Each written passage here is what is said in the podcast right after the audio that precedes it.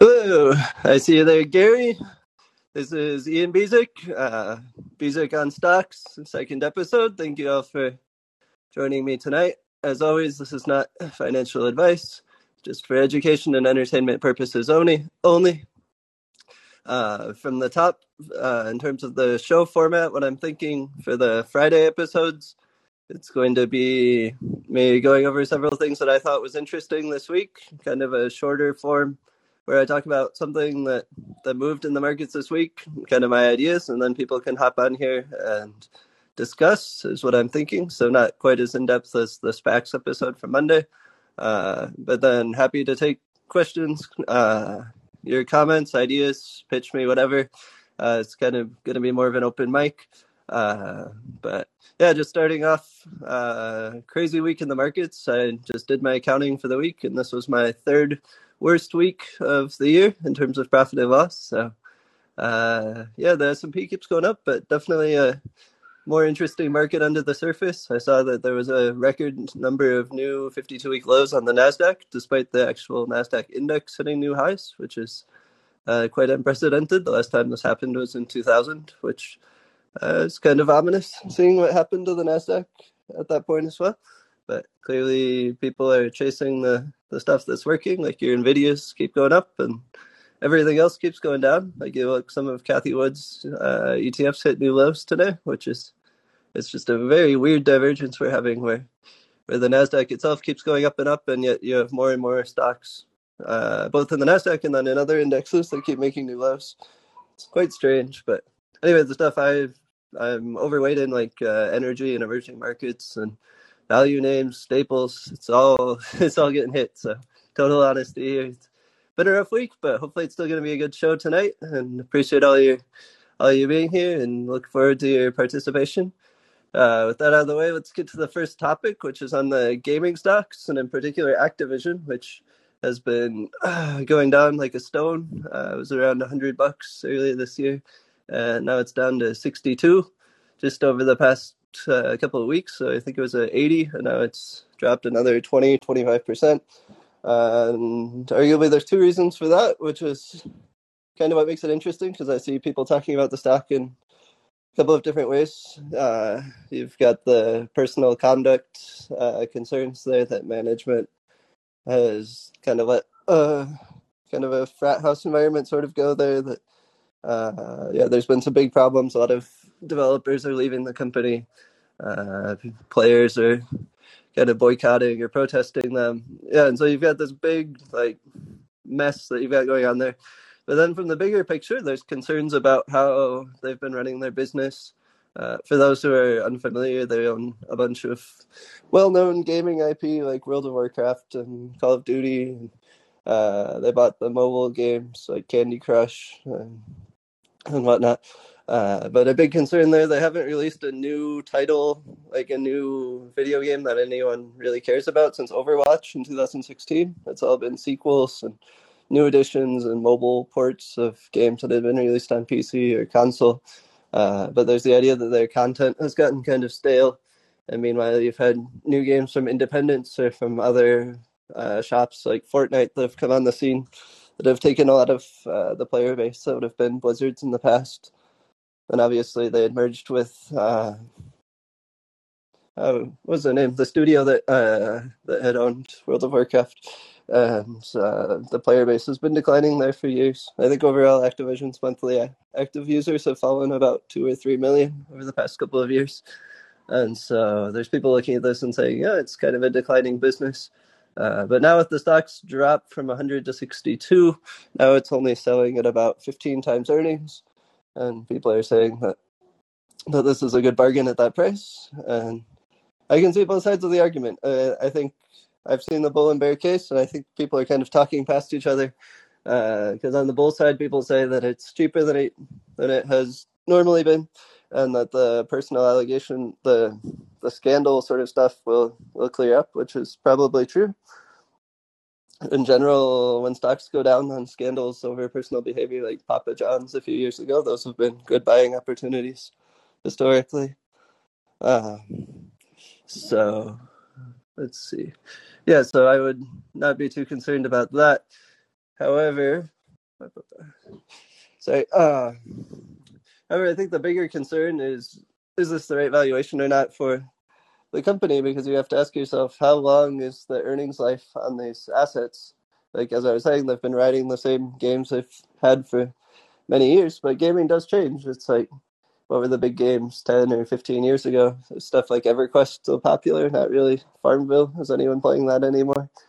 The stuff that used to be big, some of it's still big, but something like Halo was the biggest game in the world when I was a teenager, and now, I mean, people still buy it, but it's not nearly the same level as it used to be.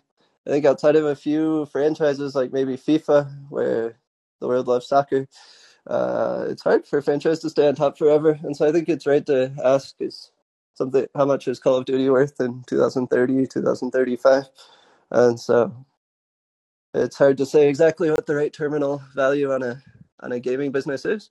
Bulls will argue that that's counteracted by the fact that the revenue model has changed. Before, you used to sell a game once and you'd get $50 or $60 up front when you sold it, and then that was the end of the revenue stream.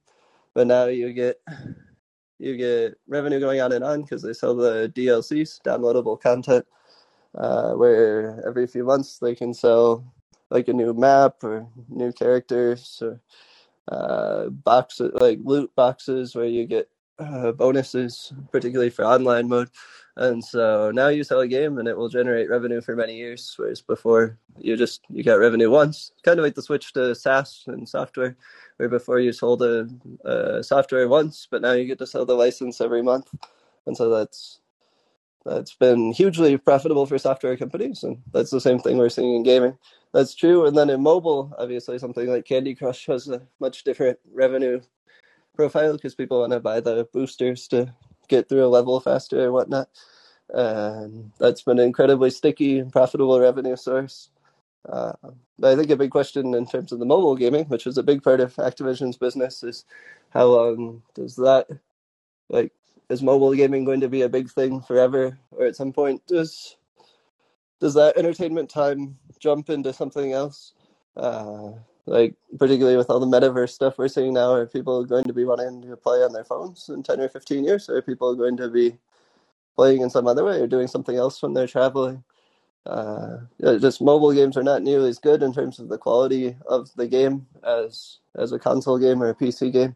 And so I would be concerned if Activision relies more and more on mobile games for revenues, because I don't think that that's a permanent revenue source. A lot of people are engaging with it just because they don't have anything better to do when they're on the subway or whatever, waiting for a meeting.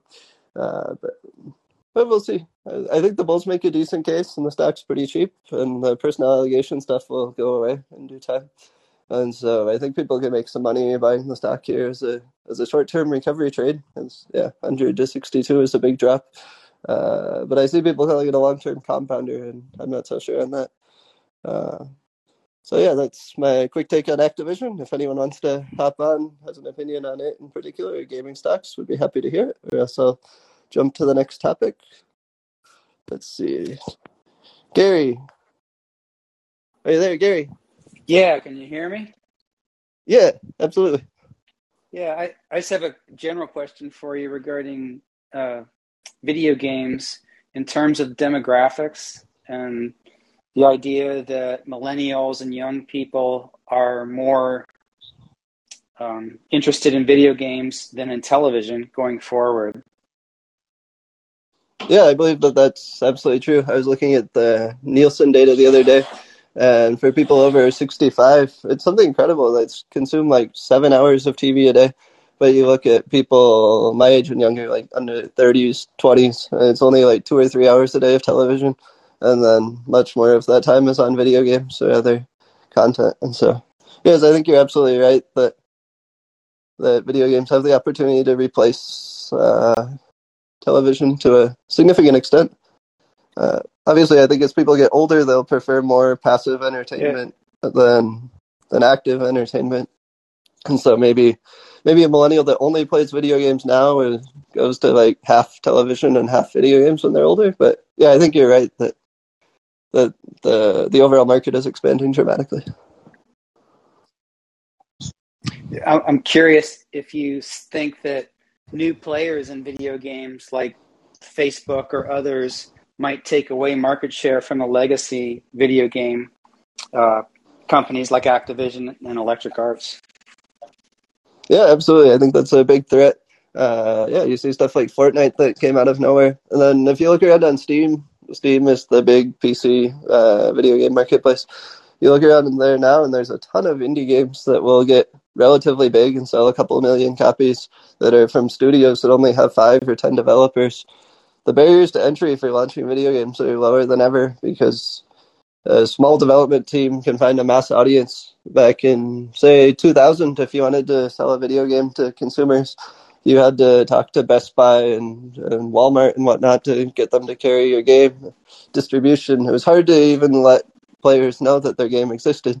But now an indie game, all they have to say is to like drop a nice trailer on YouTube and then get in the Steam algorithm, and then Steam will say, people like you that played this game and this game will also like this one. And then people are playing a game from some developer in Poland for $20 that they've never heard of before instead of buying the $60 game from Activision. And you see that if you Google like people leaving Activision with all of the scandals they've had lately, a lot of them are leaving to either set up or join indie shops as well. So I think you'll see a lot of ex-Activision employees that are joining the competition going forward. Yeah, I'm not sure. You probably saw that I'd been involved in Unity stock before, which is the game engine that people can code mobile and PC games in. And I think that's probably a more interesting way to play it's kind of a picks and shovels play on gaming, because you get to own the development tools that all of these indie gaming companies are using. The only issue there being that valuation has gotten totally crazy with the metaverse thing, because that stock's doubled in 6 months. But I think companies like Unity are better positioned to win from the growing video game market overall, because whatever games come out, Unity should get a cut of it, particularly for the virtual reality games.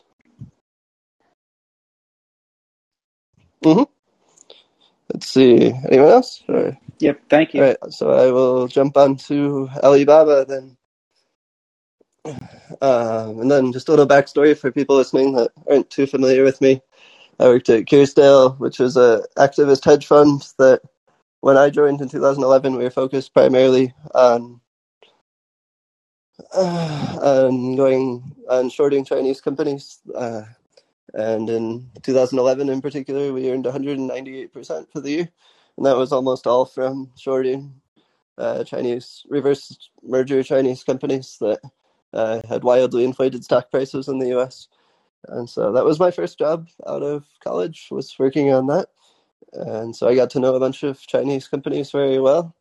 To give you an example of one that I was working on. It's called Yangyi. They claimed to have a fertilizer that worked better than other people's fertilizer, and they were selling it in 20,000 different stores around China, they said. And I read through their 10K, and there was all sorts of weird stuff. Like they didn't identify who their distributors were, but their distributors were always changing in terms of the top five. And I tracked the sales numbers from distributor A and B and C through each quarter, and it didn't remotely add up to 100%. And they said they tripled sales, but they hadn't hired any employees, which seemed weird. And they'd grown their sales tremendously, but they hadn't spent any money on capital expenditures. Like, presumably a fertilizer company needs to build a factory or something if they're going to grow their sales that much. And so I published a skeptical article on Seeking Alpha just saying this stuff seems weird. And then the CFO called me 2 in the morning China time, was yelling at me. He's like, you've totally misunderstood the company. We don't know why you've done this to us, and retract your article, blah, blah, blah. So anyway, I published an article saying just that he called me and this was his side of the story. But then their next quarterly report came out and there was more stuff that didn't make sense. So I reiterated my short call, and the company was a scheme. And we covered many of those, but anyway, that got me to understanding how these Chinese companies were operating differently from many others, in that they would list in the U.S. and have one set of accounts in China and a different set in the U.S. It was a uniquely difficult market for outsiders to understand. And so this all came back around with Alibaba, which obviously it got off to a to a bad start back in 2011. Yahoo had owned, I believe, 43% of Alibaba. And then Jack Ma, the CEO of Alibaba, and others decided to spin off Alipay, the highly valuable financial arm of Alibaba, and tried to exclude Yahoo from it altogether. And eventually they settled, but Yahoo got ripped off. And there had been major funds that had been long Yahoo for years, just for the ownership stake in that, and they all got screwed pretty much. And then Alibaba, so already you had the reputation that insiders were going to do their own thing rather than treating foreign shareholders. And obviously, Yahoo was a significant foreign shareholder. It wasn't just some random shareholder base. They got the best of one of the biggest tech companies in the world. So that should give investors a sense of where things were going. They IPO in 2014, I think, and almost immediately they get hit with an SEC investigation looking into their sales and revenue practices. Eventually, they make that go away. Alibaba hires people from the SEC. It's kind of a good way to make investigations disappear. 2016, I think, John Hempton, a famous fund manager out of Australia, publishes a report on his blog saying their sales numbers make absolutely no sense. 2019, a blogger out of China predicted Alibaba's sales numbers months in advance of their Singles Day sales. It said that their sales, Alibaba's reported sales, just came from a line graph, and he modeled it in Excel and said exactly what their sales number would be for 2019. And then sure enough, 6 months later, Alibaba reported precisely the number that the blogger had said. And then Alibaba responded by suing the blogger and making him disappear. And so just this company has always been kind of shady. And so I think it's been interesting watching, because I'd always been like, yeah, this company's doing the same stuff that I saw back in 2011, only on a much bigger scale. But how will it end? And then I think in 2021, we've kind of seen how it's ended in terms of, you've seen the government crackdown, Jack Ma has disappeared last year. Like, officially he's still around, but he's not appeared in public since last year. No one really knows where he is, and obviously it's very weird to have the leader disappear when the stock price has collapsed like that. Like, can you imagine in the U.S. if Amazon stock fell by half and Jeff Bezos disappeared, and there was just a total black hole of leadership at Amazon? But that's what's happened with Alibaba. You've seen the government go after their cloud business, blocked their IPO for the financial services, gone after gaming. Just it's been one hit after another. And so I've been wondering, because it was like Alibaba had seemingly inflated their numbers. So it's like, how is this going to end? Is it going to end like Enron, or is it going to end more quietly? And it seems China's found an interesting way to wind it down. And then this quarter, finally, like Alibaba came clean on the numbers. You look and they guided down all over the place. Previously, a big part of Alibaba's earnings, and I'm using the scare quotes when I say earnings, had been from them selling. Alibaba invests in a lot of other Chinese tech companies, and then they sell pieces of those tech companies to related parties, and then at a higher price. Like eBay, they bought like Alibaba Pictures and Alibaba Health, for example. And then you buy 51%, you sell 51% of it to someone else that's your friend at a higher price. And then you get to mark up the value of your stock to the new market price. And you get to claim that immediately as income. And Alibaba's been doing that for years to a tremendous scale. If you read their 400-page annual report, a big chunk of it is describing what their hundreds of subsidiaries have been doing in terms of funding and financing each other. So they've got this giant revolving door of assets being shuffled around so they could mark higher prices. In this quarter, they basically just said our investments have lost a lot of value, so we're taking a huge write-down. They also said their margins had gone down. What else? Yeah, they guided down. They said their revenues are down to single-digit growth now, which is fascinating. In 2018, the Chinese economy decelerated dramatically, and JD, which I've owned in the past, which is their biggest rival, and I would argue that has much better accounting, much better management team. In 2018, JD's revenue growth went from 50% to 18%. Meanwhile, Alibaba stayed at 50%. They acted like there had been no revenue slowdown at all, which seems implausible. But anyway, JD's stock got killed, and I said to buy it because I figured China would speed back up. But Alibaba's obviously didn't get killed because they kept reporting good numbers. But now Alibaba's reporting very bad numbers, whereas JD is reporting decent numbers. And JD stock is up 30%, I think, the past couple of weeks because JD didn't slow down. And meanwhile, Alibaba's now reporting terrible numbers. And so it seems like the people that are in charge there, which we don't know who that is since Jack Ma has disappeared. But anyway, the people that are in charge have decided to just kind of get Alibaba's numbers back in line and try to reposition the company. And so previously I'd said to either be short or to stay out of the way with Alibaba. I think it might be starting to get interesting in the sense that it seems like they're kind of fessing up and saying, hey, our numbers were kind of too optimistic before, and now we're being a little more realistic in terms of our outlook. Like, here's real guidance, here's real revenue numbers. So maybe we're entering a new era, particularly with the change in management there. I still wouldn't want to own it, at least not directly, given their past history. I mean, just what they did to Yahoo alone makes it damaged goods in terms of some of the other options. But sentiment's pretty bad on Alibaba. Like, 6 months ago, everyone on Twitter was saying that they owned it. It was their largest position, and there were guys saying they had 100% of their portfolio and call options on it. And now nobody's talking about Alibaba. Like, what, the stock was down 12% yesterday, I think, and there's hardly anyone, like even the people that have been buying every day on the way down, now they've just disappeared. That's often when you see sentiment bottom. I would be cautious owning too much Alibaba individually just because I still don't trust their accounting, but it seems like they've decided to take the kitchen sink approach and try to move forward. There's some real valuable assets there. I think the cloud business was quite good. So for a more risk-seeking investor, this might be the time to get involved. Or like I am, you can buy a basket of China stocks. And the FXI ETF, for example, Alibaba, I believe, is the number 2 holding. It's the number 1 holding in the China Internet ETF. So I think from a sentiment perspective, Alibaba's probably getting about as bad as it's going to get. And the fact that people on Twitter and fund managers, like, what's his name? Pabrai, I think, who's a famous concentrated investor, had loaded up on Alibaba earlier this year, and then he sold basically all of his stake this quarter.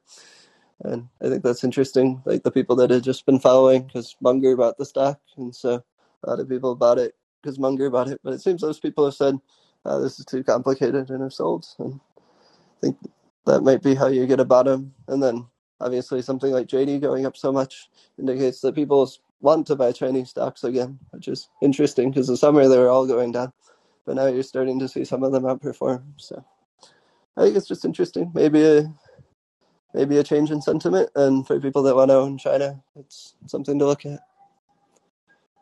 So anyone want to jump on that topic? Move to other questions?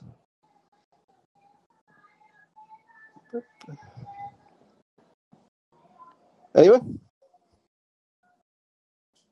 Gary? No.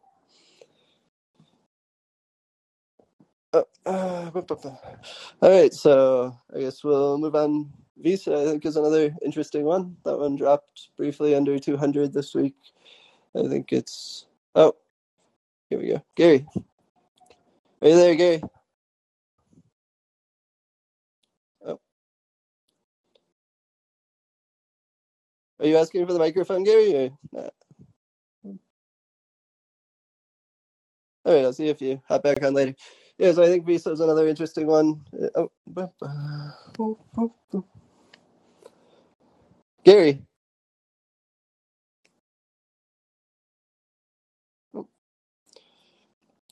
All right, so yeah, I think Visa is another interesting one. It dropped under 200 briefly this week, which I believe it's now down a couple of percent since the pandemic started. Are you there, Gary?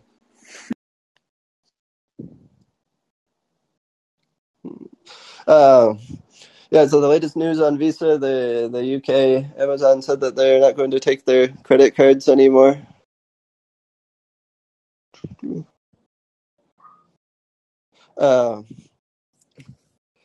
And so I think this has caused a big reaction, maybe an overreaction You look at the card market in the UK, and only 7% of sales were with Visa credit cards anyway. The much bigger portion was Visa debit cards, which will still be accepted going forward, and then the MasterCard cards. But the market has dropped Visa dramatically, and that's even on top of the declines from prior to this the Amazon dispute. People seem to be interpreting the Amazon dispute as a sign of broader trouble. Maybe the buy now, pay later people are kind of more competition in the payment space. However, you look at the UK market in particular, and Visa and MasterCard both raised fees dramatically after Brexit, because previously the fees had been capped due to EU regulation, and then after Britain left the EU, that removed the cap, and so the card companies took advantage of that by raising fees pretty dramatically. And so it seems Amazon's decided to fight back just in that market, which obviously the UK is not a large portion of the world's economy, and then it's only applying to Visa's credit cards there, so I would not say this is a big deal. You look previously, Visa and Walmart and Visa and Kroger have had long disputes that were ultimately both settled. And generally these things are settled privately, so we don't know the exact change in terms of what the fees that went from one side to the other, but this seems like negotiation, not a sea change. And so I'd say people are overreacting. You look at Visa's results, like actually if you dive into the numbers, the big thing is that Visa earns a ton of money from what's called cross-border transactions. When people, say an American goes to Europe or to Japan and spends, Visa gets a much higher fee in those foreign transactions than when an American spends money in the U.S. And so obviously this source of revenue is way down for Visa. The amount of cross-currency transactions is, in the U.S. had its border shut until last month, and it's still very hard to travel to many Asian countries. I'm not sure what the COVID standards are in Europe right now, but I know COVID's flaring up again there. So anyway, there's a significant decline in international tourism, which has really dinged Visa's numbers. But prior to the COVID, I mean, this is a company that grows 15, 18 or so, mid to high teens growth every year, and was selling above 40 times earnings until recently, and now it's going for, 29 times forward, I believe, with the latest price drop. And so if you believe international tourism comes back like it was prior to COVID, I think you've got a business at 30 times earnings that's growing at least 15% a year. And I believe there's still a very big moat for the credit card companies. I saw one article in Bloomberg, for example, that was talking about the decline in Visa stock this week, and it was pointing out the threat from buy now, pay later. But you actually look at how those transactions are processed, and the buy now, pay later player still needs either a Visa or MasterCard. They still need a card to actually collect the money. I think a lot of people misunderstand the rule. Like when Visa processes a transaction, on average, I believe they only get 20 basis points, 0.2% of the transaction. And more of it goes to the bank or the financial partner that is facilitating the transaction. The amount of money that the Visa and MasterCard takes from transactions is very low. And so I find it comical, some of the stuff that people are saying, like that crypto is going to take away all of Visa's fees. Like you look at the gas fees on Ethereum, like you want to buy a $200 NFT and you're going to pay like $70 of gas fees. Like maybe you lose a third of your money right up front. Yeah, and I know crypto is trying to work on like proof of stake things like Cardano that maybe we'll get around that. But yeah, your existing crypto options like Bitcoin and Ethereum have many multiples higher transaction fees than the Visa MasterCard. On the bull side, I would remind people that in emerging markets, people still use more cash than cards. So there's a long runway for further growth there. A country like here in Colombia, where I am, I believe, only 15% of the population has plastic in their wallet now. And presumably that will rise dramatically in coming years. And I guess bears could argue that people will go directly from using cash to using crypto or whatnot, but that seems fairly unlikely to me. But hey, that's where discounts happen, because people believe that stuff like Square and Affirm and crypto are a big threat to Visa, and maybe they are in 10 or 20 years, but I don't think they are anytime soon. So, yeah, I see a buy on Visa and MasterCard here. Anyone want to hop on?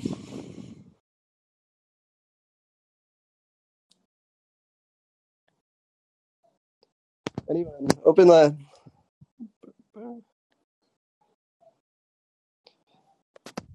All right, well, that's everything I'd planned, prepared for tonight. So if no one has any questions or comments, then I guess we'll call it a night. Thank you all for joining, and we'll talk again soon. Have a good one.